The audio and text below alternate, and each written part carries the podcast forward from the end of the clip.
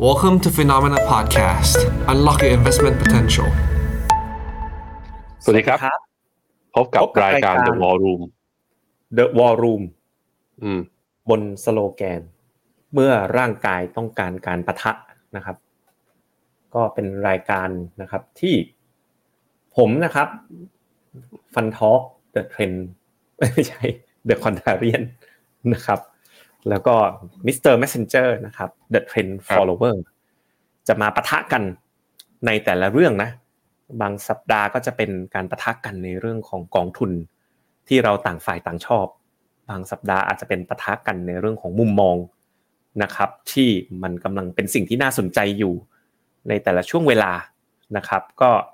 พบกับคุณแบงค์นะครับ CEO Phenomena Funds แล้วก็ผมนะครับ เจษดานะครับ CEO Phenomena นะครับ มาประชันกันได้ทุกสัปดาห์วันพุธเวลาหนึ่งทุ่มนะครับเอ้ยเวลาบ่ายโมงตรงนะครับ เวลาบ่ายโมงตรง ก็เป็นช่องเวลาช่วงเวลาใหม่เนาะซึ่งก็ยังมีคนดูไม่มากนะครับ ก็ฝากคุณผู้ชมนะ ช่วยกันกดไลค์กดแชร์ให้นิดนึงนะครับ เพราะว่าเดี๋ยวคุณปั๊บเขาจะได้เมนเทนรายการบ่ายโมงของเราต่อไปนานๆนะครับ คุณแบงก์ก็ครับช่วงนี้ผมสถานการณ์ตลาดต่างๆ เป็นยังไงบ้างครับคุณแบงก์ ผมเปิดดูนะครับ เอาจอผมขึ้นนะ ตอนนี้สถานการณ์ตลาดเอเชียเนี่ยไม่ค่อยจะสู้ดีเท่าไหร่นิก k อีตอนนี้นะ ติดลบอยู่ประมาณ 0.3%ไม่ได้เยอะ แต่ว่านิก k อีเนี่ยเนื่องจากว่าอยู่ที่ระดับ all time เอ้ยไม่ใช่ all time high จุดสูงสุดในรอบ 34 ปี ตรงถึงจุดนี้เนี่ย การแกว่งหรือการปรับฐานเองก็น่าจะทำให้นักลงทุนเสียวเช่นกัน แต่มันไม่ใช่แค่เฉพาะตัวที่ outperform แล้วมีการปรับย่อ ไอตัวที่ underperform แล้วก็ปรับร่วงลงหนักๆเลยก็มีเช่นเดียวกัน อย่างห่างเซ็งตอนเนี้ยที่ไฟกระพริบอยู่นะ ตอนนี้ลบอยู่4%ในขณะที่ฟุตซี่ไชน่า50คือตัวหุ้นใหญ่สุด50ตัวในจีนนะ ลบอยู่3.4% CSI พันหนึ่งลบอยู่1.8ไม่ใช่แค่จีนที่ลงฮะอีกหนึ่งตลาดที่กำลังทำ all time high อยู่นะตอนนี้คืออินเดียนะ BSE Sensex ลบอยู่1.4 ในขณะที่ Nifty ลบอยู่ Nifty 50 นะ ลบอยู่ 1.5%ทางฝั่งเกาหลีฮะ เกาหลีเนี่ยก็เอ่อเริ่มเพิ่งจะมีข่าวนะ SEC เขาไปเจอว่ามีสถาบันนักลงทุนต่างชาตินะ มี naked s h ไอ้ naked shot เมื่อตอนปี 2022 ปี 2023 มีการลงดาบกันไป จริงๆ แล้วเกาหลีนี่ก็โอ้โหเซนิเมนต์ไม่ดีเลย นับตั้งแต่ทดสอบไฮเดิมของเมื่อปี 2023 ก็ย่อลงมาวันนี้ลบต่ออีกเสี่ยว2.46%ไปดูหุ้นไทยฮะ หุ้นไทยปิดภาคเช้านะ ลบมา12จุด หลุดแนวรับจิตวิทยา คือหลุดทั้งแนวรับ1,404จุด และหลุดแนวรับจิตวิทยา1,400ท่วน วันนี้หุ้นไทยตอนเนี้ยราคาปิดตอนเช้าอยู่ที่1,389.46แสดงให้เห็นว่าเซนติเมนต์ตลาดตอนนี้นะ คือเขาอยากลงมาข้างล่าง อากาศข้างบนอาจจะหนาวเกินไป เพราะนั้นในจังหวะแบบนี้เนี่ยในมุมมองของนักกลยุทธ์ และในมุมมองของนักลงทุนเนี่ยเราควรมาดูครับว่าเหตุผลของการลงมันคืออะไร ลงมาใช่จังหวะซื้อไหม แล้วถ้าซื้อควรซื้อตลาดที่ไหน แต่พอเห็นตลาดเอเชียเนี่ยอยากคุยกับเอเชียในมุมของเอเชียต่อนะ แต่เรามองว่าเออไม่ใช่มองหรอกคือจริง ๆ ก็คือเตรียมเตรียมข้อมูลกันมาแล้ว แล้วก็ถ้าในแง่ของซายจิกลี่ในการวางการลงทุนเนี่ยเรามองว่าตลาดหุ้นอเมริกา กับทางฝั่งตลาดอื่นๆ นอกจาก EM เนี่ยยังมีความน่าสนใจอยู่เช่นเดียวกัน จึงเป็นที่มาของวันนี้เนี่ย เรามาคุยกันถึงว่า ถ้าคุณเชื่อว่าดอกเบี้ยไม่ขึ้นแล้ว มีโอกาสจะลง เชื่อว่าอเมริกาไม่เกิด recession เชื่อว่าหุ้นเทคในปี 2023 ที่มันดีเนี่ย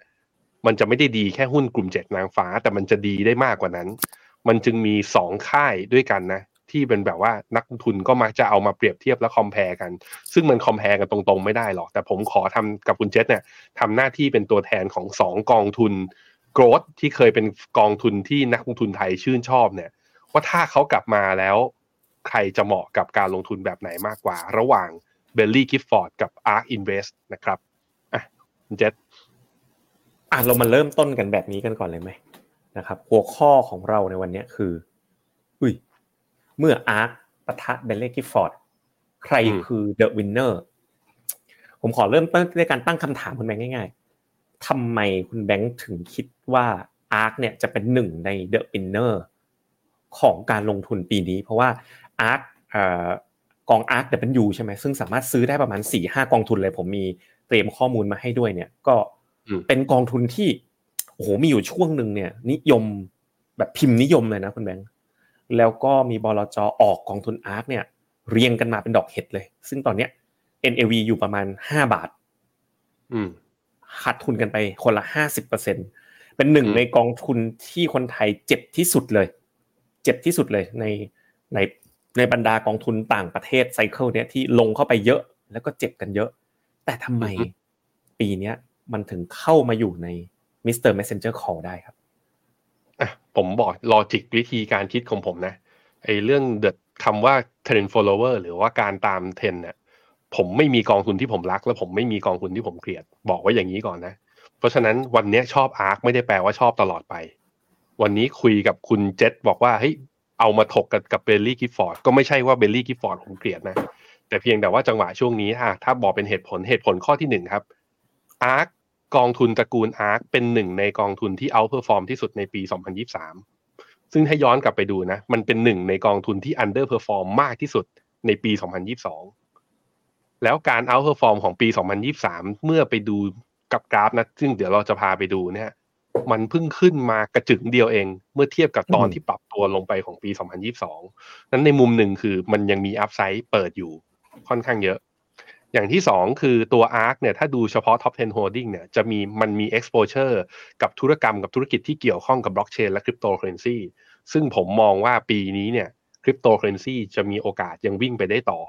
ถึงแม้ว่าจะมีการปรับฐานช่วงสั้นหลังจากที่ SEC ของสหรัฐเนี่ยมีการ approve ตัว spot Bitcoin ETF มาก็ตาม แต่ผมก็มองว่าเนี่ยเป็นจังหวะ แล้ว ARK ก็มี exposure ในตัวคริปโตเคอเรนซีเนี่ยน่าจะได้ประโยชน์ด้วย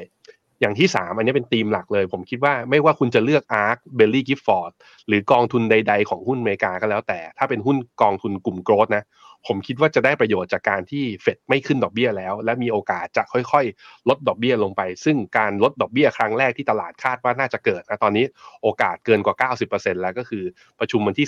30-31 มีนา ซึ่งถ้าลดดอกเบี้ยจริงเนี่ยคือ ผมคิดว่าทั้ง ARK กับ Baillie Gifford เจอมรสุมเดียวกัน คือตอนที่เฟดขึ้นดอกเบี้ยรัวๆทั้งสองกองเนี้ยปรับฐานลงมางั้นถ้าดอกเบี้ยมันกำลังจะลง มันก็แปลว่าทั้งสองกองนี้ควรจะมี upside โดยผมมองว่า downside หรือ draw down ของ ARK เนี่ยที่มันลึกกว่า Baillie Gifford อาจจะทำให้ ARK ตอน rebound rebound ได้ดีมากกว่า นี่เปิดเผยแทบจะทั้งหมดแล้วนะแทบจะทั้งหมดแล้วเดี๋ยวไปดูในรายละเอียดกันคุณเจษอะ คุณเจษทำไมถึงหยิบเบลลี่กิฟฟอร์ดมาเอ่อผมเชื่อว่าปีเนี้ย stock selection แล้วก็ alpha play เนี่ยจะมา ปีที่ผ่านมาเนี่ยมันวิ่งด้วยหุ้นขนาดใหญ่เนาะปีเนี้ยปีที่แล้วเนี่ยนะครับหุ้นที่เป็นสไตล์แบบ selective นะเมื่อก่อนก็เป็น fund manager มาก่อนเนาะมันจะมีปีที่หุ้นใหญ่มากับปีที่หุ้นสไตล์ selective มาก็คือเลือกหุ้นรายตัวมา ปีที่แล้วหุ้นใหญ่มาแล้ว ปีนี้เลือกหุ้นรายตัวจะมา หลายหลายวันไมาเนี่ผมทำการบ้านไม่ใช่แค่เบลเลกิฟอร์ดหรืออาร์คเราไปทำการบ้านกอง ปัญญาประดิษฐ์ทั่วประเทศที่มีขายเลยนะ KT WT AI Ubot อะกองทุนทุกกองที่มีคำว่า AI อยู่ในชื่อกองอะไปนั่งไล่แกะดูงบทีละตัวทีละตัวนะ สิ่งที่ผมสังเกตเห็นนะคุณแบงค์รายได้อะมันโตใช้ได้เลย แต่กำไรอะโตบ้างไม่โตบ้าง แต่รายได้นี่โตแบบโตแบบก้าวกระโดดเลยนะเรากำลังพูดถึง e a r n i n g growth ปีละ 30%บ้างล่ะ 50%บ้างล่ะนะครับ ก็เชื่อว่า พอดอกเบี้ยเนี่ยมันเริ่มกลับสู่ขาลงเนี่ยสไตล์ growth play เนี่ยมันจะมา แล้วสไตล์ growth play เนี่ยเขาจะให้ความสำคัญกับการเติบโตของรายได้อ่ากรณีที่อ่าบริษัทที่มีรายได้เติบโตเนี่ยก็จะค่อนข้างได้เปรียบนะก็เลยพอไปดูแล้วเนี่ยก็ชอบปรัชญาวิธีการเลือก select หุ้นของ Baillie Gifford เป็นพิเศษ แล้วก็เชื่อว่าอืมน่าจะทำผลงานได้ดี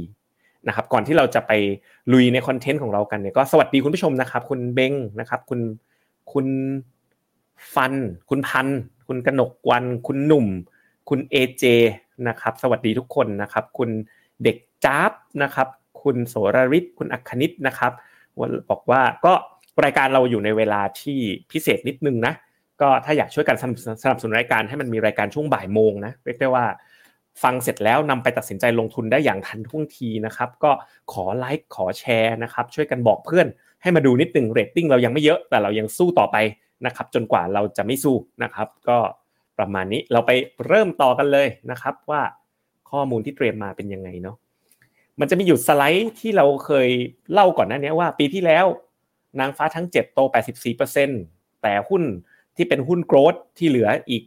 993 ตัวในรัสเซล1,000 เนี่ยเพิ่งโตแค่ 20%อันนั้นไม่เปิดซ้ำแล้วแต่ว่าวันนี้เราลองไปดูเพิ่มเติมกันนะครับ สไลด์แรกนะครับ เราดูรัสเซล1,000โกรดนะก็คือหุ้นโกรด1,000ตัวแรกนะครับ ปรากฏว่าถ้าหลังเฟดหยุดขึ้นดอกเบี้ยอย่างจะเห็นได้ชัดว่าจะทำการ outperform ตลาดนะคือเราเคยทำข้อมูลมาว่าโดยเฉลี่ยเนี่ยหุ้นทั้งหมดจะโตประมาณ 30%ในเวลา 500 วันหลังเฟดหยุดขึ้นดอกเบี้ย แล้วเราทำข้อมูลลึกขึ้นไปอีกบอกว่า แล้วถ้าเป็นหุ้นโกรดเนี่ย ในภาวะหลังเฟดหยุดขึ้นดอกเบี้ย 500 วันถัดไปเนี่ยจะชนะหุ้นโดยรวมเนี่ยอีก 30 กว่าเปอร์เซ็นต์ชนะ S&P 500อะประมาณ 30กว่าเออโทษอีก8เปอร์เซ็นต์แปลว่ารวมๆกันเนี่ยผลตอบแทนเนี่ยสูงไปถึง8%คือหุ้นโกรดเนี่ยชนะหุ้น value ในยามหลังเฟดหยุดขึ้นดอกเบี้ย แล้วก็มีโอกาสทำผลตอบแทนที่ยอดเยี่ยมนะครับถัดไปเลยครับ ถ้าเป็น mid cap growth นะ มันก็ outperform ตัว growth ทั่วไปได้หลังเฟดหยุดขึ้นดอกเบี้ยด้วยเหมือนกัน แต่ว่าจะเห็นว่าจากภาพตัวเส้นสีดำเนี่ยก็จะตัว Russell mid cap growth เนี่ย มันช่วงนี้มัน underperform ตอนนี้มันก็เป็นคำถามแหละว่า แล้วมัน underperform แล้วมัน underperform เมื่อเทียบกับ track record ย้อนหลังตั้งแต่ปี 1994 นะ มันจะเป็นอย่างนี้ไปตลอดหรือว่ามันจะเขาเรียกว่าเอ่อกลับคืนสู่สามัญเอาแค่เด้งกลับไปที่ค่าเฉลี่ยที่เดิมเนี่ยมันก็มี upside เพิ่มขึ้นแล้ว อันนี้ก็เป็นมุมหนึ่ง ผมคิดว่าไอตัวรัสเซลพันหน้าก่อนหน้าเนี้ยที่มันวิ่งขึ้นมาแล้วค่อนข้างโดดเด่น หรือว่าสูงกว่าค่าเฉลี่ย มันเป็นเพราะรัสเซลตัวรัสเซลพันน่ะมันไปรวมหุ้น big cap หรือเจ็ดนางฟ้าไปอยู่ในนั้นด้วย ถ้าถอดออกไปอะมันมันไม่มันไม่ใช่การวิ่งทุกตัวในพันตัวในรัสเซลนั้น มันนั่นแหละมันเลยเป็นมันเลยเป็นคำตอบ เพราะว่าถ้าใครที่ไม่สบายใจกับเจ็ดนางฟ้าที่มัน valuation แพงอยู่นะตอนนี้ แล้วก็ไม่ได้เชื่อว่าเศรษฐกิจอเมริกาจะถึงขั้น recession จนกระทั่งแบบว่าเกิดมหาวิกฤตใหม่อีกครั้งหนึ่งหุ้นอเมริกากำลังจะเป็นขาขึ้นต่อ นักลงทุนที่มีเหตุผลมันก็ต้องเขาเรียกว่าก็ต้องเกิดการโรเทรดเงินเนี้ยอะไรที่แพงก็เข้าอะไรอ่าสิ่งใดที่ยังไม่ได้ขึ้น และยังมีโอกาสเกิดเติบโตในระยะยาวบนมูลค่าและ valuation ที่สมเหตุสมผลนะครับกองทุนหุ้นเติบโตที่ฟิโนเมนาแนะนำเนี่ยจริง ๆ ก็ไม่ได้มีแค่เฉพาะ ARK กับ Baillie Gifford เนาะ ก็จะมีอีกโซนหนึ่งที่น่าสนใจที่เป็น laggard ตามหุ้นใหญ่มาก็คือพวกตระกูล small cap นะครับ แต่ว่าวันนี้เราโฟกัสการวิเคราะห์ของเรานะ ไปที่ ARK กับ Baillie Gifford นะก็จะเห็นว่าทั้งสองกลุ่มเนี่ยจะอยู่ในกลุ่มหุ้น mid mid cap นะจะ Baillie Gifford จะเป็นใหญ่หุ้นโตกว่านิดนึง แต่ว่าถ้าในแง่ของความเป็น high growth เนี่ยโอ้โหอยู่ปีกขวาสุดแบบเต็มๆนะครับคุณผู้ชมก็คือเป็นสไตล์ growth ชัดเจน แต่ถ้าความเป็น mid cap ARK เนี่ยจะมีมีความเป็น mid cap มากกว่า Baillie Gifford นิดหนึ่งนะครับ ถ้าไปดูกันต่ออีกนิดนึงนะ เวลาหุ้น growth มาความหมายของหุ้นโกรดคืออะไรคือ e a r n i n g growth เยอะๆกำไรโตเยอะๆนะครับ จะเห็นว่ากองทุนอย่าง ARK b e l l y Gifford เนี่ยมีโปรไฟล์ของกำไรเนี่ยอย่าง b e l l y Gifford นะสะท้อนผ่าน KF US ขีด A เนี่ย 44%ในปีนี้และก็ปีหน้า แต่ PE เนี่ยก็แพงนะ 141 เท่า แต่ว่าเวลาเราวิเคราะห์หุ้นโกรดอะคุณแบงค์มันมักจะมีหุ้นอยู่สัก4-5ตัวในพอร์ตอะที่ PE สูงเป็นพันเท่า เพราะอะไรเพราะว่า e a r n i n g เนี่ยหลายหลายตัวพลิกจากขาดทุนเพิ่งเป็นกำไรนิดเดียวไง สมมุติกำไรแค่ 10 ล้านเหรียญแต่ trade อยู่ที่ valuation 10,000 ล้าน US ดอลลาร์เนี่ยนั่นก็ PE พันเท่าแล้ว พอ P PE พันเท่าหนึ่งตัวลงมาอยู่ในพอร์ต เวลาดูเป็นทั้ง portfolio เนี่ยก็อาจจะทำให้โอ้โห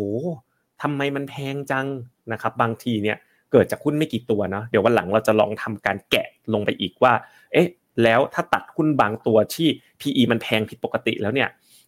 กองทุนเหล่านี้มี PE เป็นกี่เท่านะครับ ก็จะเห็นว่าหุ้น growth ในโปรไฟล์คือ earning growth เยอะ PE สูง price to sell สูงนะครับ แล้วก็มักจะอ่อนไหวกับดอกเบี้ย ดอกเบี้ยขาขึ้นก็เจ็บเยอะ เพราะว่าหุ้น growth เนี่ยเวลา valuation ด้วย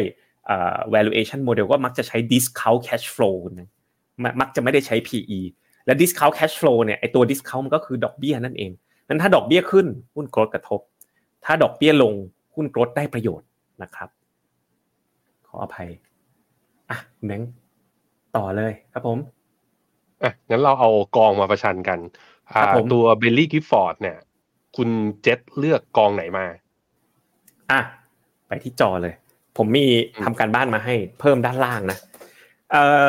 ที่ผมต้องหยิบ T-NEXTGEN มาประชันเนี่ย เพราะว่าเขามี historical performance ยาวสุดเวลาไปใส่ในอ่า 3D diagram นะ แต่กองที่คุณแบงค์หยิบขึ้นมาเข้าใจว่าเลือกกองที่ fee ต่ำสุดด้วย SCB หรือเปล่า Next ก็คือ SCB SCB Next ค่าอยู่ธรรมเนีด้ายนมล่างต่ำสุดใช่ แต่ว่าวันนี้เราคุยกันถึง DAO Cyber ก็กองเดียวกัน TNBES Internet T Next Gen SCB Next เนี่ยกองลงกอง ARC W หมดเลย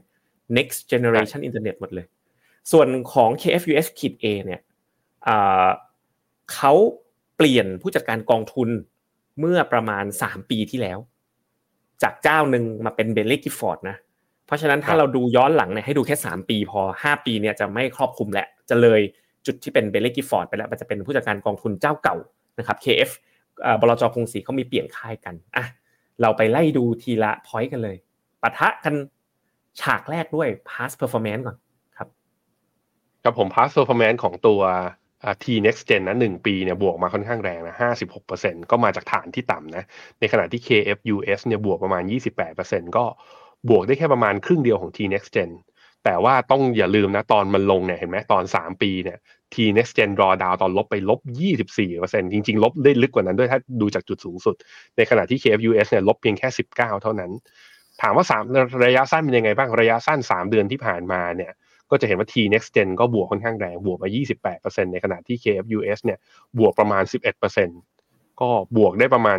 ยังยังไม่เท่ากับตัว T next gen ก็อย่างที่บอกไปคือแรงหนุน ผมคิดว่าแรงหนุนของ T next gen เนี่ยเพราะส่วนหนึ่งคือเขามี exposure กับหุ้นที่เกี่ยวข้องกับบล็อกเชนกับตัวคริปโตเคอเรนซีพอบิตคอยน์มันดีขึ้นมาเนี่ยมันจึงได้แรงส่งเรื่องนั้น ในขณะที่หุ้นข้างในพอร์ตของ KFUS เดี๋ยวคุณเจษพาไปดูหน่อยนะ มี exposure เป็นยังไงบ้างมันก็จะเห็นหน้าตาและลักษณะของพอร์ตที่แตกต่างกันนะครับต่อเลยครับคุณแบงค์ ครับผมในขณะที่ Sharpe ratio เนี่ยเราต้องดูยาวๆเนี่ยนะก็ดูที่ 1 ปีกับ 3 ปีเนี่ย Sharpe ratio ข้อดีคือ 1 ปีเนี่ยเป็นบวกด้วยกันทั้งคู่ แต่มุมหนึ่งก็คือเพราะมันเทรนตลาดในช่วงดอกเบี้ยที่มันแบบว่าหยุดขึ้นนะมันก็ทำให้ตัวราคาไอตัว NAV มันบวกขึ้นไปทั้งคู่ มันก็เลยใน outperform แต่ก็แหมถ้าดู ถ้าดูอย่างนี้มัน T next gen ก็ชนะอีกแล้วในแง่ของว่าทั้ง Sharpe ratioตัวหนึ่งปีกับสามปีสามปีนี่ถือว่าชนะนิดหน่อย ลบศูนย์จุดสามหกกับลบศูนย์จุดสามเก้าแต่หนึ่งปีเนี่ยชนะค่อนข้างเยอะเหมือนกันนะหนึ่งจุดห้ากับหนึ่งจุดศูนย์สองนะครับอะส่งยกมานี่นี่ใครชนะเนี่ย ถ้า performance นี่ทีเน็กเจนก็กิน อืมชาร์ปเรโชอะทีเน็กเจนก็กิน อืม อืม max drawdown บ้างดีกว่าหนักเลย T next gen ลบยี่สิบสาม KFUS ลบยี่สิบเอ็ดจุดเจ็ดแปดเฉือนกันนิดเดียว ส่วนสามปีเนี่ย ARK เนี่ยก็หนักสุดนะลบเจ็ดสิบห้าแต่แต่ KFUS เนี่ยก็ไม่ได้ไม่ได้น้อยกว่าเท่าไหร่นะลบหกสิบสามเปอร์เซ็นต์แปลว่าเป็นพวกแบบลงลึกนะ ขึ้นขึ้นสุดลงลงสุดนะครับ ยกสามนี่ KFUS ชนะนิดหนึ่ง 3D diagram เนี่ย ถ้า T next gen เนี่ยจะอยู่ในประเภทกองหุ้นที่เป็น sector tech ขณะที่ ARK เนี่ยจะอยู่ในกลุ่มของหุ้นสหรัฐอเมริกา ซึ่งเป็นสามเหลี่ยมจิ๋วทั้งคู่เลย เปรียบเทียบกันตรงๆไม่ได้นะ เพราะมันอยู่คนละ category กันแต่ก็เนาะเป็นการคอลบน 3D diagram ขนาดเล็กอะไม่เหมือนคราวที่แล้วเนาะหุ้นไทยเนี่ย 3D diagram ใหญ่มากเลย อันนี้คุณแบงค์จะอธิบายคุณผู้ชมยังไงว่า เอ๊ะทำไมเราไปคอลกันบนหุ้นที่ 3D diagram เล็กอะ เพราะว่า thesis ในการ call หรือว่าไอตัวที่เราชอบเนี่ยมันมาจากเอาลุกที่ไปข้างหน้า มันไม่ได้ดูจากข้อมูลที่อยู่ในอดีต อย่างหนึ่งก็คือว่าอย่างปี 2022อะมันทำให้ 3D diagram ของกองที่เป็นหุ้นโกรดทั้งสหรัฐแล้วก็ทั้งโลกนะ มันเล็กลงทันตากันทั้งหมดเลย เพราะฉะนั้นอันนี้มันก็บอกในมุมหนึ่งนะครับ คุณผู้ชมว่า 3D diagram เนี่ยมันเป็นหนึ่งในข้อมูลประกอบการตัดสินใจ แต่มันไม่ใช่ทุกอย่างที่แบบว่าต้องมาดูสิ่งนี้เท่านั้นแล้วก็เกิดเกิดเป็นการคอหรือว่าต้องสี่เหลี่ยมไอ้ต้องสามเหลี่ยมนี้เยอะที่สุดเท่านั้น แล้วเราถึงซื้อไม่ได้มองแบบนั้น เพราะสิ่งที่สำคัญมากกว่าคือเอาลุกในอนาคต ว่าไอ้หุ้นที่เขาถือธีมที่เขาเชื่อ มันถ้ามันเป็นไปตามที่เราคาดการจริงอะผมคิดว่าผลตอบแทนมันอยู่ในข้างหน้า มันไม่ได้อยู่จากการส่องกล้องมองในอดีตเพียงอย่างเดียวนะครับ ผมถามคุณผู้ชมที่ดูอยู่ตอนนี้ดีกว่าประมาณเกือบเกือบสามร้อยคนนะถ้าใครมีกอง ARK ในพอร์ตพิมพ์ A ถ้าใครมี Baillie Gifford ในพอร์ตนะ KFUS 1 UGG KFGG เนี่ยนับเป็น Baillie Gifford หมดเลยเนาะพิมพ์ B ใครมีทั้งสองกองพิมพ์ AB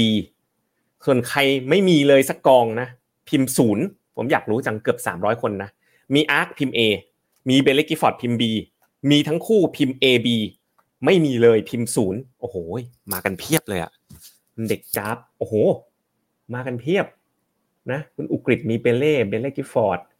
AB AB ก็เยอะนะคุณแบงค์ B B B โทนก็เยอะ ศูนย์ก็มี อืม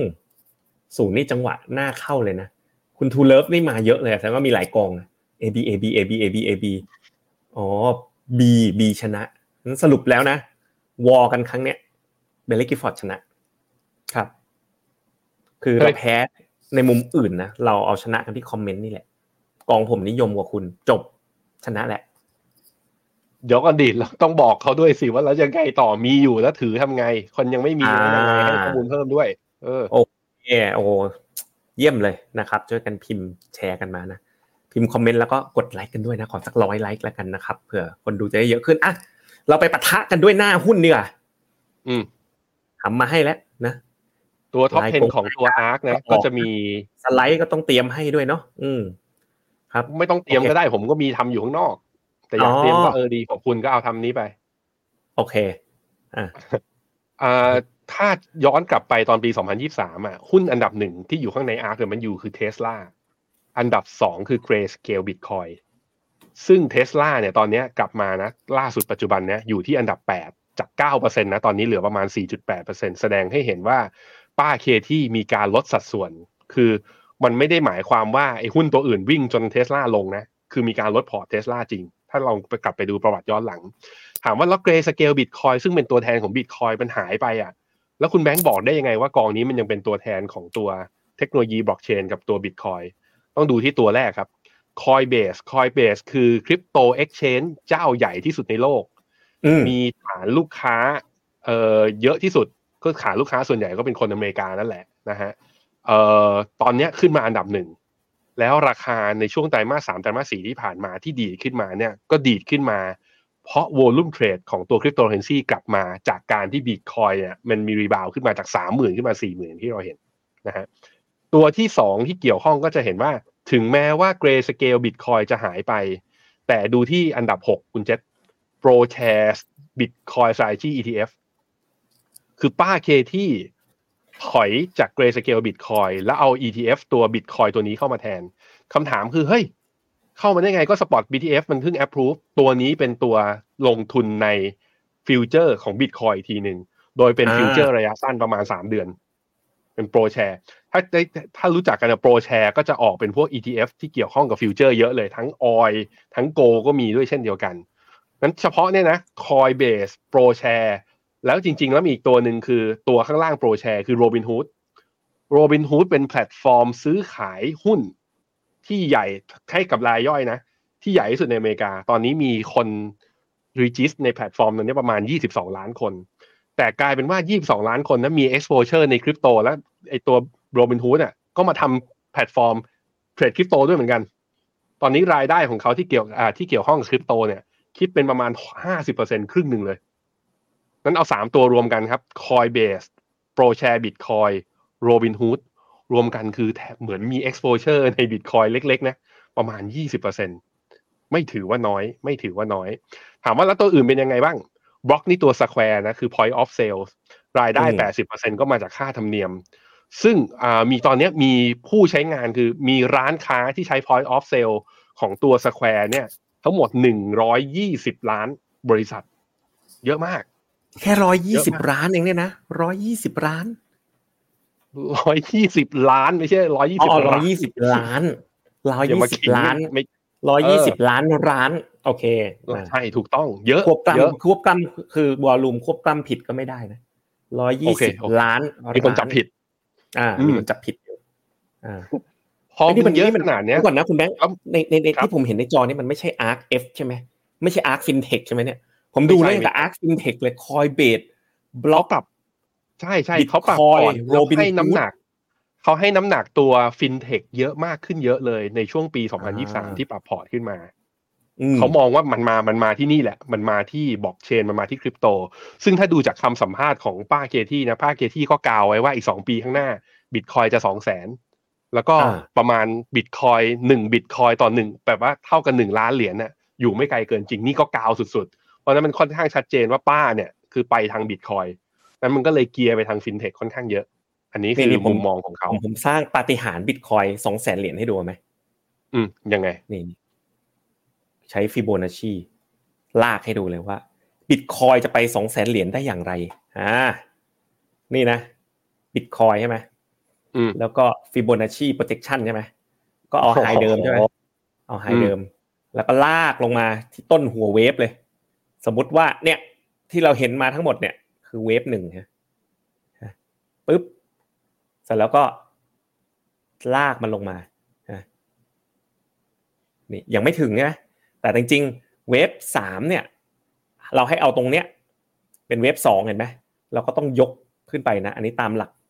อีเลียดเวฟนะยกขึ้นไปปึ๊บนี่โอ้โหเห็นไหมสองร้อยหกสิบเอ็ดจุดแปดถ้าเรายอดเดิมที่เจ็ดหมื่นกว่าเหรียญเนี่ย halving คราวที่แล้วเนี่ยคือ wave หนึ่งอะแล้วถ้าเราอยู่บน wave สามนี่ไง Standard Chartered นะครับบอกว่าบิตคอยจะไปสองแสนเหรียญคุณแบงค์เชื่ออย่างนั้นไหมคุณเชื่อไหมว่าบิตคอยเนี่ยจะทะลุถึงแสนเหรียญ halving กำลังจะเกิดขึ้นแล้วในโลกนี้ เดือนเมษายนนี้ Bitcoin halvingครั้งที่แล้วเนี่ย เกิดขึ้นตอนเดือนเมษายนใช่ไหมปีสองพัน สองพันอะไรนะสองพันเนี่ย เว็บนี้เว็บนี้ เมษายนปีสองพันยิบเอ็ดเนี่ยอืมที่อยู่ในจอเนี่ยคุณได้เห็นไหมเนี่ยฮาร์วิ่งอยู่แถวๆนี้ อืมแล้วบิตคอยก็วิ่งขึ้น แล้วก็ลงมารอบหนึ่งแล้วก็กระชากนิวไฮเลยนะ รอบเนี้ยบิตคอยก็วิ่งขึ้นเช่นเดียวกัน คุณแบงค์ว่าไปไหมเห็น new high ไหมปีเนี้ยบิตคอยผมเอา high เดิม ผมเอาแค่ high เดิม แล้วค่อยว่ากัน ถึงไหมถึงไหม คุณคุณคิดว่าถึงไหมผมหวังไม่รู้เหมือนกันแต่หวัง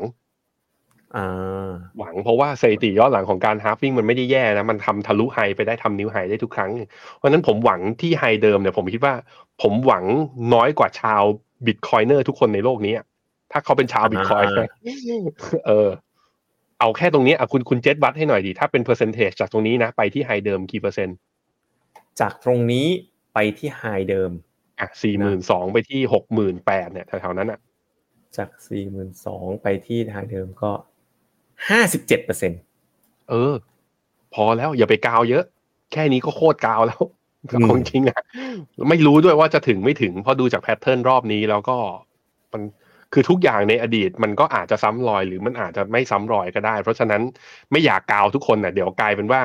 เอาเงินที่มีทั้งหมดมาใส่ไข่ในตะกร้าใบเดียว ตอนเจ็บขึ้นมาเดี๋ยวจะเดือดร้อนกันก็ ใครที่สนใจก็กระจายความเสี่ยงกันไปนะฮะเอานี้โอ้มีคนบอกมานี่เขาบอกว่าดูคุณ ABB แสดงว่ามีทั้ง ARK แล้วก็ Baillie Gifford สองกอง ไม่ใช่นี่ชื่อชื่อเขาเขาบอกว่าดูหน้าหุ้นกองกองป้าแล้วบอกว่าหนาวเลย คือใช่มันหนาวจริง มันหนาวจริงคุณคุณเจษขอกลับไปเปิดดูหน้าจออีกทีหนึ่งผมอธิบายแต่ละตัวแล้วกันว่า คือทำไมป้าถึงกาว คือถ้าดูที่งบอะ เลวจริงหลาย ๆ ตัวเลยนะคือมีแต่ยอดขายกำไรยังไม่มาสักทีอย่างซูมอย่างเงี้ยเวลาพูดถึงซูมนะเราจะนึกภาพราคาหุ้นซูมออกเลยว่า มันเหมือนชีพจรของคนที่กำลังจะตายแล้ว เมื่อเทียบกับต้น high ของตอนเดือนกันยาไอ้ตอนเดือนกุมภาปี2021แต่ถามว่าทำไม ARK ถึงชอบ พอผมเข้าไปดู paper อะ ARK เขาบอกว่า Zoom เป็นแพลตฟอร์มทำ online meeting ที่ใช้เทคโนโลยีเกี่ยวข้องกับ AI มากที่สุด นำหน้าทั้ง Microsoft ที่เป็น Microsoft Team Google Meet แล้วก็ WebEx ถามว่าเขาทำอะไรบ้างเอา AI มาทำอะไรบ้างคุณเจษเขาบอกว่ากำลังพัฒนาเรื่องการจดจำพัฒนาฟีเจอร์จดจำใบหน้า ใครที่เข้ามาประชุมออนไลน์นะ ต่อไปนี้ไม่จำเป็นต้องลงทะเบียนข้างนอกจำหน้าได้ปุ๊บติ๊ก แล้วก็ใส่เป็น Data ถ้าไม่ใช่เตะออก อันนี้กำลังจะทำอยู่ มีทำอะไรอีกอย่างซูมก็มีเทคโนโลยีอย่างเช่น จริงๆอะถ้าใครใช้ซูมจะเห็นว่าประสบการณ์ในการใช้งานมันดีตรงที่ว่าเสียงมันค่อนข้างชัด noise cancelling ก็ทำได้ดี อย่างที่คุณเจษชอบอวดกับไอไอมือถือ Google ของคุณอะตอนนี้ใครใช้งานบน Zoom เนี่ยก็จะเห็นว่าประสิทธิภาพเรื่องนี้เมื่อเทียบกับ Microsoft Teams เนี่ยมันดีมากขึ้น ก็คือเขาใช้ตัว AI เนี่ยเข้ามาจับ เขาก็บอกว่าด้วยเทคโนโลยีที่มันมีอยู่เนี่ย เชื่อว่า Zoom จะเกณฑ์ Market Share กลับมาได้ ซึ่งอันนี้คืออันนี้คือความเห็นของ Ark นะ ในมุมของผมก็ ต้องดูกันต่อไหมต้องดูกันต่ออะทำไมทำไม มีอะไรจะแย้งมีอะไรจะแย้ง AI อะ เห็นไหม ARK ก็หนักไปบล็อกเชนเนาะบิตคอยอืม halving อะ เออ แล้ว AI อะหุ้น AI อะ ของบน ARK อะ NVIDIA NVIDIA ไปไหนอะ เคยเคยลงทุนไม่ใช่เหรอ โอ้โห พอพูด NVIDIA ปุ๊บหน้ามืดลงเลยนะคุณแบงค์หน้าหน้ามืดเลยพอบอก NVIDIA NVIDIA ไปไหนอะคุณแบงค์เขาขายทิ้งออกไปแล้ว ขายก่อนวิ่งด้วย น่าเจ็บใจตรงนั้นอะ ขายปุ๊บอีกหนึ่งสัปดาห์คือดีดบวกสิบเปอร์เซ็นทันทีอะอะอะอะไรของะเขาก็ไม่รู้ไปไปดูกันที่หน้าหุ้นของอาร์กันเนาะก็จะเยอะที่กลุ่มเทคโนโลยีนะซึ่งก็เป็นดัชนีที่แบบว่าพุ่งแรงที่สุดเลยอะในช่วงที่ผ่านมานะครับ แล้วก็communication ก็เป็นพวกแบบอ่าโทรคมนาคมแล้วก็ financial เนาะที่ที่ที่โดดเด่นนะครับ ไปดูกันที่ Baillie Gifford บ้างอะเดี๋ยวเวลาไม่พอ Baillie Gifford เนี่ย จะต่างกับ ARK นิดนึงนะก็คือกลุ่ม information เนี่ยจะจะน้อยกว่านะแต่จะไปมีกลุ่ม consumer discretionary อย่าง Shopify Amazon เนาะเออไอ้ Baillie Gifford เขาเชื่อในบริษัทพวกนี้นะครับแล้วก็ยังมีกระจายไปยัง sector healthcare ด้วยอีกกลุ่มหนึ่งนะซึ่งขณะที่ communication เนี่ยก็ใกล้ๆกัน ถ้าเราไปดูกันที่หน้าหุ้น 10 ตัวของ Baillie Gifford เนี่ยก็จะเห็นได้ชัดว่ามันแบบ มันจึ้งกว่าอืม Shopify อย่างเงี้ย Shopify นี่สิบเปอร์เซ็นต์ของตลาดอีคอมเมิร์ซอเมริกานะอ่านะครับ NVIDIA ก็ยังถืออยู่ถึงตอนนี้เลยไปดูราคาหุ้นนะเติบโต 200กว่าเปอร์เซ็นต์เมื่อคืนนี้ก็บวกสวนตลาดเลยนะครับ แล้วก็ยังมีหุ้นแบบที่เอ่อกำลังเติบโตได้ดีนะ The Trade Desk เนี่ยทำเกี่ยวกับการทำดิจิ t a ลมาร์เก็ตติ้งนะ Duolingo เนี่ยสอนภาษาอังกฤษให้กับคนทั่วโลก ตอนนี้ก็กลายเป็นเหมือนกับคล้ายๆเถา education ของจีนอะ แต่มันคือเถา education ของโลกทั้งใบให้นายคนเดียวอ่านะครับเป็นต้นเนาะเพราะฉะนั้นบริษัทที่เลือกเนี่ยคือหลักการของเบลเลกิฟฟอร์ดเนี่ยมันมันมันมันคมกว่าในความเห็นผมนะ ต้องเริ่มใช้สไลด์ลับแล้วนี่ดูเขาอะไม่ได้ดูแต่ทิศทางอย่างเดียวเขาดูผลการดำเนินงานด้วยดู valuation ด้วยคุ้มค่าจะลงทุนไหมเนาะหลาย ๆ บริษัทที่เขาลงทุนเนี่ยก็ จะมีการดูเรื่อง e a r n i n g ด้วยว่าจะเติบโตหรือเปล่าทำไมตลาดถึงไม่เห็นโอกาสเหล่านี้นะ ก็ถึงเวลาออกหมัดฮุกแล้วนะครับ ว่าเวลาปะทะกันด้วยหน้าหุ้นเนี่ย Shopify นี่ที่ระบบของ Finnomena ทุกคนสามารถดูหุ้นต่างประเทศได้ด้วยรู้ยังนะ นี่คุณแค่ search คำว่า Shopify ในช่อง search อัจฉริยะของเป็น Finnomena นะ Shopify กดปุ๊บเนี่ยดูหุ้นต่างประเทศได้เลย คุณไปเทรดแพลตฟอร์มอื่นนะ แต่มาศึกษาที่เราเราก็ไม่ว่า แล้วจะซื้อกองทุนแบบภาษีก็นึกถึงเราบ้างนะครับ เป็นกราฟเทคนิคของ Shopify นะครับเฮ้ยอ๋อมีหุ้นไทยอเมริกาตัวเด็ดอันนี้ Definite นะชื่อบริษัทคุ้นๆนะฮะรายได้นะครับก็เนี่ยเติบโตเป็นรายไตรมาสไม่ต้องไม่ต้องไปนั่งใส่ Excel นะดูเลย 40 ไตรมาส 10 ปีเห็นไหม Shopify เนี่ยเติบโตมากๆเลย และกำไรสุทธิเนี่ยนี่พลิกเป็นบวกแล้วกำลังพลิกเป็นบวก จากลบกำลังพลิกเป็นบวกนะครับ ก็สามารถดูได้ทุกตัวเลยอะของคุณเนี่ยอันดับหนึ่งคืออะไร Coinbase ใช่ไหมผมช่วยเปิดดูให้นะ Coinbase Coinbase เนี่ยผมชอบตรง valuation มากเลยเคยลงทุนไปแล้ว แล้วก็เจ็บตัวมาแล้วด้วยนะฮะ Coinbase นี่นะถ้าเราดูกราฟเทคนิคแล้วกันนะก็ดูยาวๆนิดหนึ่งนะสักห้าสามปี นี่หนึ่งปีนี่ก็บวกมาหกสิบกว่าเปอร์เซ็นต์นะแล้วก็ Coinbase นี่รายได้นี่ก็ ก็ก็เติบโตนะแล้วก็กำไรสุทธินะครับของ Coinbase ก็มีให้ดูได้เป็นรายไตรมาสเช่นเดียวกัน ผมจะไปต่อนะ หุ้นหน้าหุ้นนะ Nvidia โอ้ไม่มีอะสินี่ Nvidia รายได้40ไตรมาสนะ10อ่า40ไตรมาสนี่มันกี่ปีนะ10ปี40ไตรมาส40ไตรมาสเนี่ยโต โตแบบก้าวกระโดดเลยนั้นกำไรสุทธิเนี่ย มันกระโดดก้าวเลย แล้วราคาหุ้นเนี่ยก็ขึ้นมาหลายเด้งเลย ก็ยังมีอยู่ในพอร์ตนะ7.4%นะเทรดเดสนะ7.3%เนี่ยกำลังจะเทิร์นกลับเป็นกำไรBaillie Gifford ผมเนี่ยไม่ไม่ได้ฝันอยู่กับสิ่งที่มีไม่ใช่สิ่งที่ฝันอ่ามีกำไรกำลังจะ turn จากขาดทุนเป็นกำไรนะครับ แล้วก็รายได้เนี่ย โตเติบนะ โตเติบต่อเนื่องนะครับ เติบโต Duolingo แพลตฟอร์มสอนภาษาเนี่ย เป็นหุ้นขนาดเล็กนะ แต่คุณดูนะ รายได้รายไตรมาสเนี่ยนะเพิ่งจากปี 63 ถึง 67 เนี่ย 63 รายได้ไตรมาสละ 30 ล้านเหรียญ 67 เนี่ยไตรมาสละ 140 ล้านเหรียญแล้ว ราคาหุ้นก็กำลังเติบโต และกำลังจะ turnaround บริษัทแบบนี้แหละ ที่ PE จะสูงเป็นพันๆเท่าได้ เพราะว่ากำไรเนี่ยเพิ่งผ่านเส้นศูนย์สูตรมาเองนะครับมีใครเคยใช้ไหม Duolingo ในการฝึกภาษาของตัวเองตัวเองนะ Duolingo ฝึกได้หลายภาษาเลยนะทั่วโลกนะครับใช้กันทั่วโลกเลยนะครับแล้วก็กำลังเทิร์นอาราวเป็นกำไรนะครับแล้วก็สุดท้ายคือ DoorDash นะผมลืมเปลี่ยนข้างบนนะ DoorDash เนี่ยคือมันคือคล้ายๆ Grab อะ Food Delivery คล้ายๆ วงในนะครับหา Restaurant เนี่ยดูรายได้ดิจากปี 62 3 400ล้านเหรียญตอนนี้ขึ้นเป็น2,000ล้านเหรียญต่อไตรมาสและก็กำลังนะ จะเทินตัวเองอะ ให้มีกำไรด้วยเช่นกันสำหรับหุ้น DoorDash นะเดี๋ยวผมแกะตรงนี้ออกให้นิดนึง มันมองไม่เห็นนี่มองไม่เห็นแกนนะครับ อันนี้คือ DoorDash นี่แก้กันสดเลย D O O อะเนี่ยหมัดสุดท้ายของผมแล้วคุณแบงค์คุณมีอะไรจะมาสู้กับผมหน่อยไหมผมพามาดูที่ หน้าจอผม คือตัว R แต่มันอยู่เนี่ย ถ้าวัดจากจุดสูงสุดของรอบนะ เมื่อตอนเดือนกุมภาปี 2021 เนี่ย ที่ประมาณ 190 เหรียญดอลลาร์นั่นแหละ มาถึงจุดต่ำสุดของรอบเมื่อสิ้นเดือนธันวาปี 2022 ตอนนั้นเราลงไปทนทำจุดต่ำสุดที่ 36 เหรียญนะฮะ แล้วลองล่าเป็นฟิบเบอร์เนชีจาก0ถึง100 เนี่ย คือต้องบอกว่าผมคอเนี่ยตอนที่ตอนที่ชอบจริงๆอะ รอให้ ARK มันดีดขึ้นมาคือ มันทะลุ high ของเมื่อตอนเดือนกรกฎาปี 2023 ก็คือปีที่แล้วที่ผ่านมา ตอนทะลุ high 68 เหรียญเนี่ยน่าสน แล้วก็มา call จริง ๆ ก็ตอนที่เนี่ย พอมันผ่านฟิบเบอร์เนชี 23.6 ขึ้นมา ผมก็มองแล้วว่าแถวๆ 38.2 หรือที่เส้นค่าเฉลี่ย 200 สัปดาห์นะ ของกราฟ week เนี่ย ถ้าแค่มันเปิด upside ตรงนี้ขึ้นมาเนี่ยก็ 30-40%ขึ้นมาก็เลยเป็นที่มาที่ว่าเฮ้ย ก็ดอกเบี้ยมันก็จะไม่ได้ขึ้นเนี่ยมันก็จะลด แล้วเทรนด์สัญญาณก็ชัด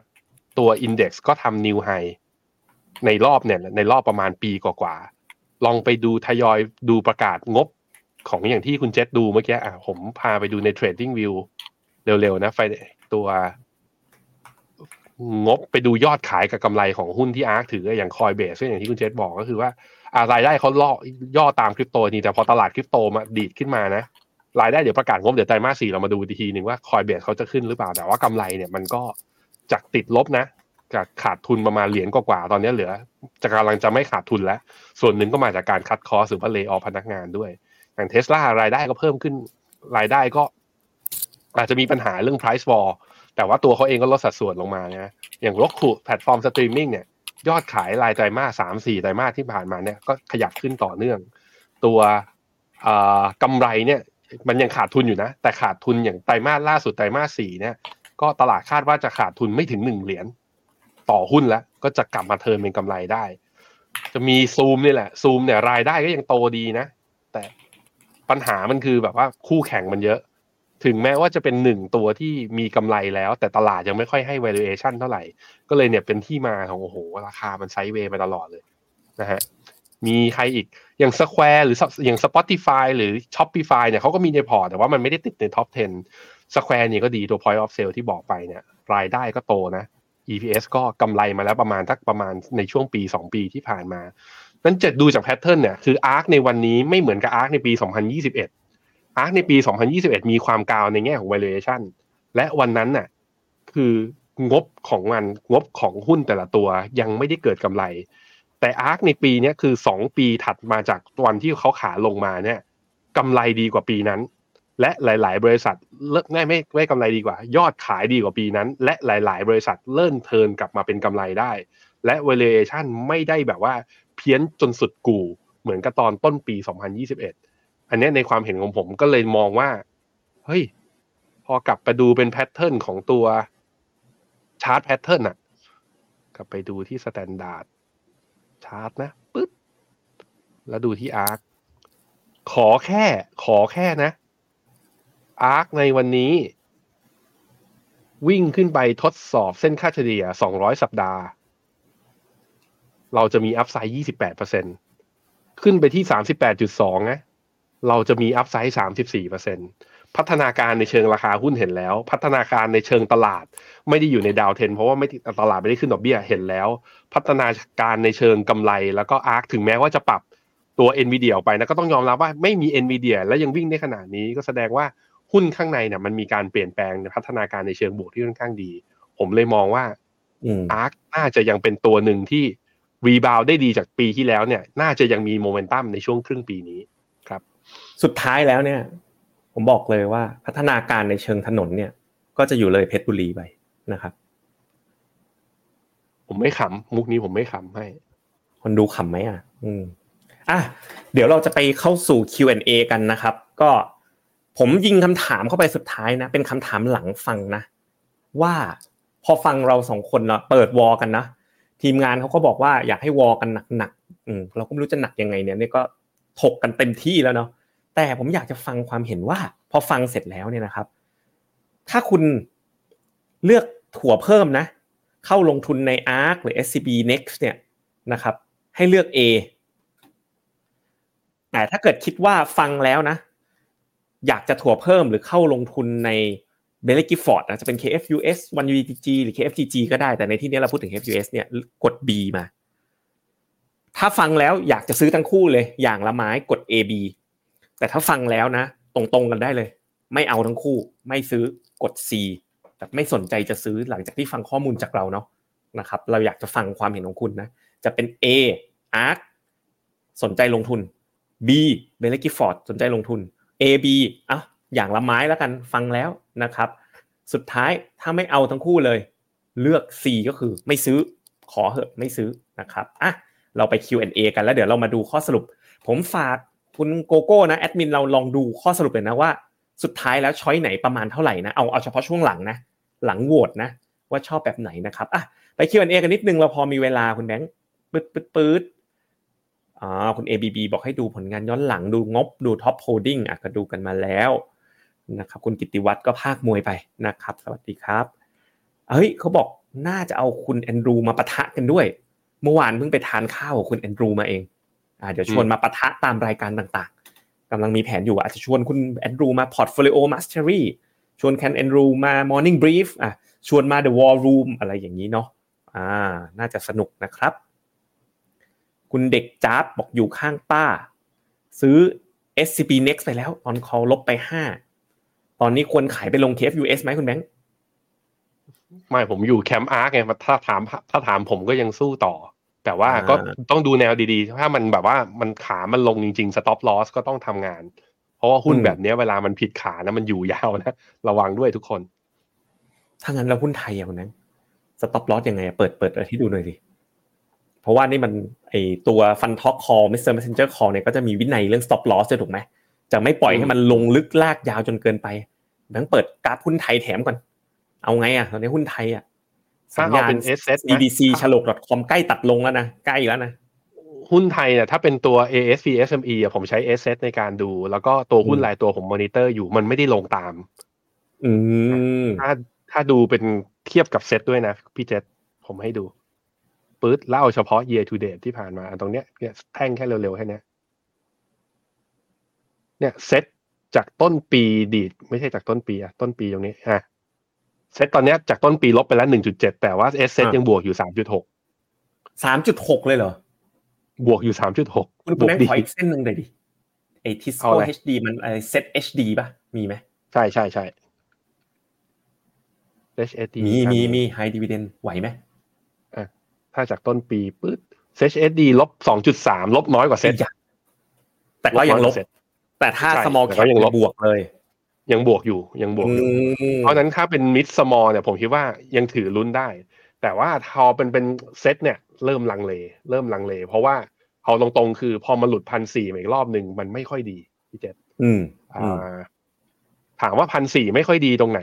ผมลากตัวฟิโบนัชชีตรงเนี้ยเนี่ยผมลากตัวฟิโบนัชชีไว้ที่ร้อยหกสิบเอ็ดจุดแปดคือ ถ้ามันหลุดตรงเนี้ย ถ้าฟังผมมาตลอดเนี่ยผมยืนยันว่าถ้ามันหลุดมาแล้วมันไม่สามารถก้าวข้ามขึ้นไปได้นะ ดาวไซด์ข้างล่างคือหนึ่งพันหนึ่งร้อยเก้าสิบสองโหดมาก ปรากฏว่าเนี่ยมันลงมาแล้ว แล้วมันลงมาต่ำอีกแล้ว เพราะฉะนั้นไงพี่ซันกระทรวงเขาบอกแล้วว่าไม่หลุด เออ อืม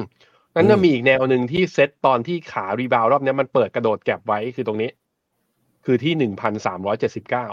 อืม ตรงนี้ตรงนี้ แก็บเนี้ยมันอาจจะพยายามลงมาปิด ถ้าลงมาปิดแล้วซื้อเหมือนกันนะอืมพันสามแปดสิบเนี่ย ใช่ไหมใช่ใช่ อืม อาจจะเป็นโอกาสซื้อที่ดีก็ได้นะอืม ถูกต้อง ถ้าเฟดไม่ลดดอกเบี้ย มีนาตามคาด ป้ากับลุง ป้ากับลุงเบลลี่เกฟฟอร์ดเออน่ารักเนื้อเรียกป้ากับเรียกลุง เพราะคนหนึ่งพอคนบริหารก็เป็นป้า อีกคนหนึ่งคนบริหารก็เป็นลุงจริงลุงจริง ๆ ลุงอายุแบบเออแบบอยู่กับกองมานานมากๆอ่าอ่าคิดว่าจะโดนเยอะไหมกระทบเยอะไหมผมว่ามันต้องมีเหตุผลของการไม่ลดไง ถ้าไม่ลดเป็นเพราะเงินเฟ้อแบบว่าสัญญาณ tick up กลับมา แล้วจนถึงขั้นตลาดไปกังวลว่าถึงขั้นจะขึ้นดอกเบี้ยนะ ผมคิดว่าจะมีการปรับฐาน แต่แต่ว่าผมอะไปมีมุมมองคล้ายๆกับ เอ่อคุณกุ๊กตอนที่ผมไปคุย Mr. Messenger Talk ในกับ KSAM เขาบอกว่า คุณแบงค์เอาตรงๆนะ ที่นักลงทุนกลัวกันว่าดอกเบี้ยจะขึ้นนะและจากตรงนี้มันจะขึ้นได้เยอะจริงๆเหรอสมมติว่าเฟดจะกลับตัวมาขึ้น มันก็ขึ้นได้ไม่เยอะหรอก มันก็ขึ้นเพื่อลงอยู่ดีอืมเพราะฉะนั้นเนี่ยผมก็เลยมองว่าถ้ามันโดนก็เป็นโอกาสในการซื้ออยู่ดี ผมเห็นอย่างนั้นครับ คุณพิโกลัสบอกต้องบอกด้วยนะ ถ้าใครยังมี ARK หรือ KFUS ที่ติดลบอยู่ในอดีตควรต้องทำอย่างไร ก็จากมุมมองของเรานะต้องที่ถัวโชว์แสดงตั้งแต่ต้นรายการนะ ให้ดูอีกครั้งนะ ก่อนหน้านี้เราบอกตลอดนะ ว่าหลังเฟดหยุดขึ้นดอกเบี้ย S&P 500 เนี่ย มักจะปรับตัวเพิ่มขึ้น ประมาณ 30%เลยนะ เยอะจริง ๆ นะอืมแต่ว่าข้อมูลที่เรานำแสดงในวันเนี้ยบอกเลยนะครับ ในชาร์ตนะว่า หุ้นโกรดเนี่ย ชนะ S&P 500 ไปอีกนะ เฉลี่ยคือ8%เพราะฉะนั้นไม่ S&P 500 ขึ้นอย่างเดียว หุ้นโกรดชนะไปอีกนะ แล้ว mid cap growth อะก็ชนะหุ้นโกรดไปอีก1%อะ มันคือการศึกษาว่าอะไรคือ winner เลย ซึ่งเราเลยคิดว่าเออพอเป็น mid cap growth ที่ชนะทั้ง growth ธรรมดา แล้วก็ชนะ S&P 500 เข้าไปอีกเนี่ย ก็เป็นสองกองนี้ก็เลยนำมาเล่าให้ฟังกันในวันนี้นะครับวันนี้น่าจะมีคนถามเมื่อเรื่องหลักการเข้าถัวเฉลี่ย ผมคิดว่าหลักการ concept คร่าวๆนะก็คือว่าในพอร์ตของคุณอะคุณอยากมี ARK ในสัดส่วนเท่าไหร่มี Baillie Gifford ในสัดส่วนเท่าไหร่มันเริ่มต้นจากอย่างนั้นก่อน สมมุติว่าอยากมีสิบแล้วตอนนี้มีอยู่แค่ห้าเปอร์เซ็นมันแปลว่าเราเข้าได้อีกเท่าหนึ่งของที่เรามีอยู่เก่าไอ้เท่าหนึ่งของที่มีอยู่เก่า ก็ไม่ใช่ว่าเข้าเลยทันที คุณต้องมาแบ่งไม้เขาเรียกว่าทำการซอยไม้หน่อยนะแนวรับที่คุณอยากรับอะ มันต้องเข้ากี่ไม้ เผื่อข้างล่างไว้สองเผื่อข้างบนไว้หนึ่งหมายถึงว่าอะไร เผื่อแนวรับไว้หน่อย ลงมาเข้าไม้หนึ่งแล้วแนวรับสุดท้ายที่อยากจะเข้าจริงๆอะถ้าได้ถูกจริงจะเข้าเขาเท่าไหร่ แต่ว่าให้เผื่อข้างบนไว้หนึ่งหมายถึงอะไร มันมีหลาย ๆ ครั้งเลยที่เราเผื่อแต่ข้างล่าง พอมันดีขึ้นไปข้างบนแล้วเราไม่เข้า พอไม่เข้าก็ไม่มีของ พอไม่มีของมันแล้วเวลามันวิ่งมันวิ่งเป็นป่าล่าไปนะ เราก็จะมาบ่นกันว่าโอ้โหเนี่ยรอย่อไปเกี่ยงราคา ไม่ได้ follow buy ไม่ได้ follow buy คือถ้าสายผมมาเป็น 10 follower เรายอมซื้อแพงถ้าเราเห็นสัญญาณชัดว่ามันเป็นขาขึ้น แบ่งข้างล่างสองแบ่งข้างบนหนึ่งในอันนี้ทีสิสผมนะซึ่งซึ่งผมแนะนำอย่างนี้นะหุ้นอเมริกาเนี่ยก็พยายามพูดเรื่อยๆว่า ถ้าถามว่าเงินทั้งโลกอยู่ที่ไหนเนี่ยอยู่ที่อเมริกา 42.5%ซึ่งควรจะรวมแคนาดาเข้าไปด้วยคือ 2.7%เพราะว่าบริษัทแคนาดาเยอะมากก็ list อยู่ที่อเมริกาด้วยเนาะรวมกันตรงนี้ก็ประมาณตีกลมๆ 45อะตีว่า 50%แล้วกัน เพราะฉะนั้นเนี่ย ARK Baillie Gifford เนี่ยส่วนใหญ่เนี่ยลงในหุ้นอเมริกาเป็นส่วนใหญ่เลย ดังนั้นก็จะไปอยู่ในพอชั่นหลักของเงินลงทุนได้ ซึ่งวันนี้เรากำลังบอกกับทุกคนว่าไอ้ส่วนที่ควรจะเป็นพอร์ตหลักของเงินลงทุนของคุณเนี่ย ARK กับ Baillie Gifford น่าจะ outperform ภาพ S&P โดยรวม ดังนั้นถ้ากระจายเข้ามานะปีนี้เราผมเชื่อว่าอเมริกาก็ outperform ด้วยนะ เพราะฉะนั้นเนี่ยเราอาจจะมีอเมริกาได้สูงถึง 60%ของพอร์ตยังทำได้เลย แล้วอาจจะมี ARK Baillie Gifford เป็นองค์ประกอบสำคัญอยู่ในนั้นอีกทีหนึ่งนะครับอาจจะมีได้เลือกได้หลายสไตล์นะครับตอนนี้ก็เล็งๆอยู่ก็มีเรื่อง AI อีกเรื่องหนึ่งแล้วก็เรื่อง healthcare อีกเรื่องหนึ่งว่าไอ้สัดส่วนที่จะลงในอเมริกาเนี่ยแล้วลงอะไรที่เป็นผู้ชนะได้บ้างนะครับ อือฮึครับผมเอ่อ ปึ๊บปึ๊บปึ๊บปึ๊บอ่า คุณพรพิรันเชื่อมั่นในป้านะครับ แล้วก็ซูด KFUS แบบไม่ hedge มีไหมเอาอีกแล้วนะครับ เพื่อนๆใน Discord ไปตามล่ามาหาให้หน่อยนะเป็นเลขกิฟฟอร์ด hedge ไม่ hedge นะครับเอ่อแนะนำให้เธอ10ปี Arc Next ก็มี Nvidia นะ เหลือตั้ง1%อะสรุปแล้ว A B C แอดมินว่าไงเนี่ยอ้าวแอดมินไม่ได้ทำงาน สรุปแล้วประมาณไหนอะ ผลสรุปเราจะปิดรายการแล้ว มีมีข้อสรุปให้ไหมแอดมินไม่รู้นึกว่า นึกว่าให้รวมเอาไว้ตอนหลัง อะงั้นเอาสบอกแกนรวมแล้วท้ายรายการเลย เราสแกนดูแล้วกันนะมีหนึ่งสองสามสี่ห้าหกเจ็ดมีแปดเก้าเยสิอะบสิบอักเอ็ดเดียวสิบสองสิบสามสิบสี่สิบห้าสิบหกสิบเจ็ดสิบแปดสิบเก้ายี่สิบ ยี่สิบเอ็ดทั้งหมดยี่สิบเอ็ดคนคนตอบ A อย่างเดียวหนึ่งสองสามคนตอบ A อย่างเดียวสามคนจากยี่สิบเอ็ดคนตอบ B อย่างเดียวหนึ่งสองสามสามคนสี่คนคนตอบ B อย่างเดียว คนตอบ A B หนึ่งสองสามสี่ก็ที่เหลือทั้งหมดเนี่ยมีตอบ C มาสองคน มีคนแสไม่ดงเอาว่าส่วนใหญ่มองว่าอืม คือถ้าติดทั้งคู่ก็คือถั่วทั้งคู่นั่นแหละ ว่างั้นอืมโอเค ก็จบกันแค่นี้ s i n CFX A ซื้อเพิ่มได้นะครับ ดอลลาร์กำลังแข็งเลย ตั้งแต่ต้นปีนี่บวกไปเกือบ 3%แล้วนะครับ ก็อือฮึประมาณนี้ครับ ก็สำหรับรายการ The War Room ประจำสัปดาห์นี้นะ ชอบไม่ชอบอย่างไรนะ ติชมรายการแนะนำรายการหน่อยว่าเราจะวอลลุ่มกันแบบไหนนะครับ ก็ขอบคุณทุกคนที่แวะเข้ามาร่วมฟังรายการนะครับ ฝากบอกเพื่อนมีเพื่อนบอกเพื่อนนะว่าฟิโนเมนามีรายการช่วงบ่ายโมงด้วยแล้วนะ นะครับก็หวังว่าจะทำให้คนสามารถนำไปใช้ในการตัดสินใจการลงทุนได้อย่างทันท่วงทีนะครับ วันนี้แต่เราถ้าสองคนแล้วถ้าอยากจะซื้อแล้วถ้าอยากจะซื้อสองอ่ากองเนี้ยไม่ว่าจะซื้อกองไหน ต้องซื้อผ่านครับแพลตฟอร์มฟิโนเมนานะ กดซื้อได้เลยโอและเคแน่นอนโปรโมชั่นดีๆไอแพลตฟอร์มดีๆ แบบนี้หาไม่ได้ง่าย ๆ นะ หาได้ที่นี่ที่เดียว เพราะฉะนั้นครับคผนมดูเราฮะใครมีแพลตฟอร์มที่อื่นยังไม่ได้เปิดบัญชีกับฟิโนเมนารบกวนอุดหนุนเราด้วย เราสองคนลาเพียงเท่านี้นะครับ สวัสดีครับ สวัสดีครับ ในโลกของการลงทุนทุกคนเปรียบเสมือนนักเดินทาง คุณหลักเป็นนักเดินทางสายไหน มีเงินแต่ไม่มีเวลา เลยไม่รู้ว่าจะเริ่มต้นเส้นทางสายการลงทุนยังไง วันนี้มีคำตอบกับ p h e n o m e n a e x c l u s i v e บริการที่ปรึกษาการเงินส่วนตัว ที่พร้อมช่วยให้นักลงทุนทุกคนไปถึงเป้าหมายการลงทุน สนใจสมัครที่ f i n o m e f i n o m e n a e x c l u s i v e หรือ line at f i n o m e n a p o r t คำเตือน ผู้ลงทุนควรทำความเข้าใจลักษณะสินค้า เงื่อนไขผลตอบแทน และความเสี่ยงก่อนตัดสินใจลงทุน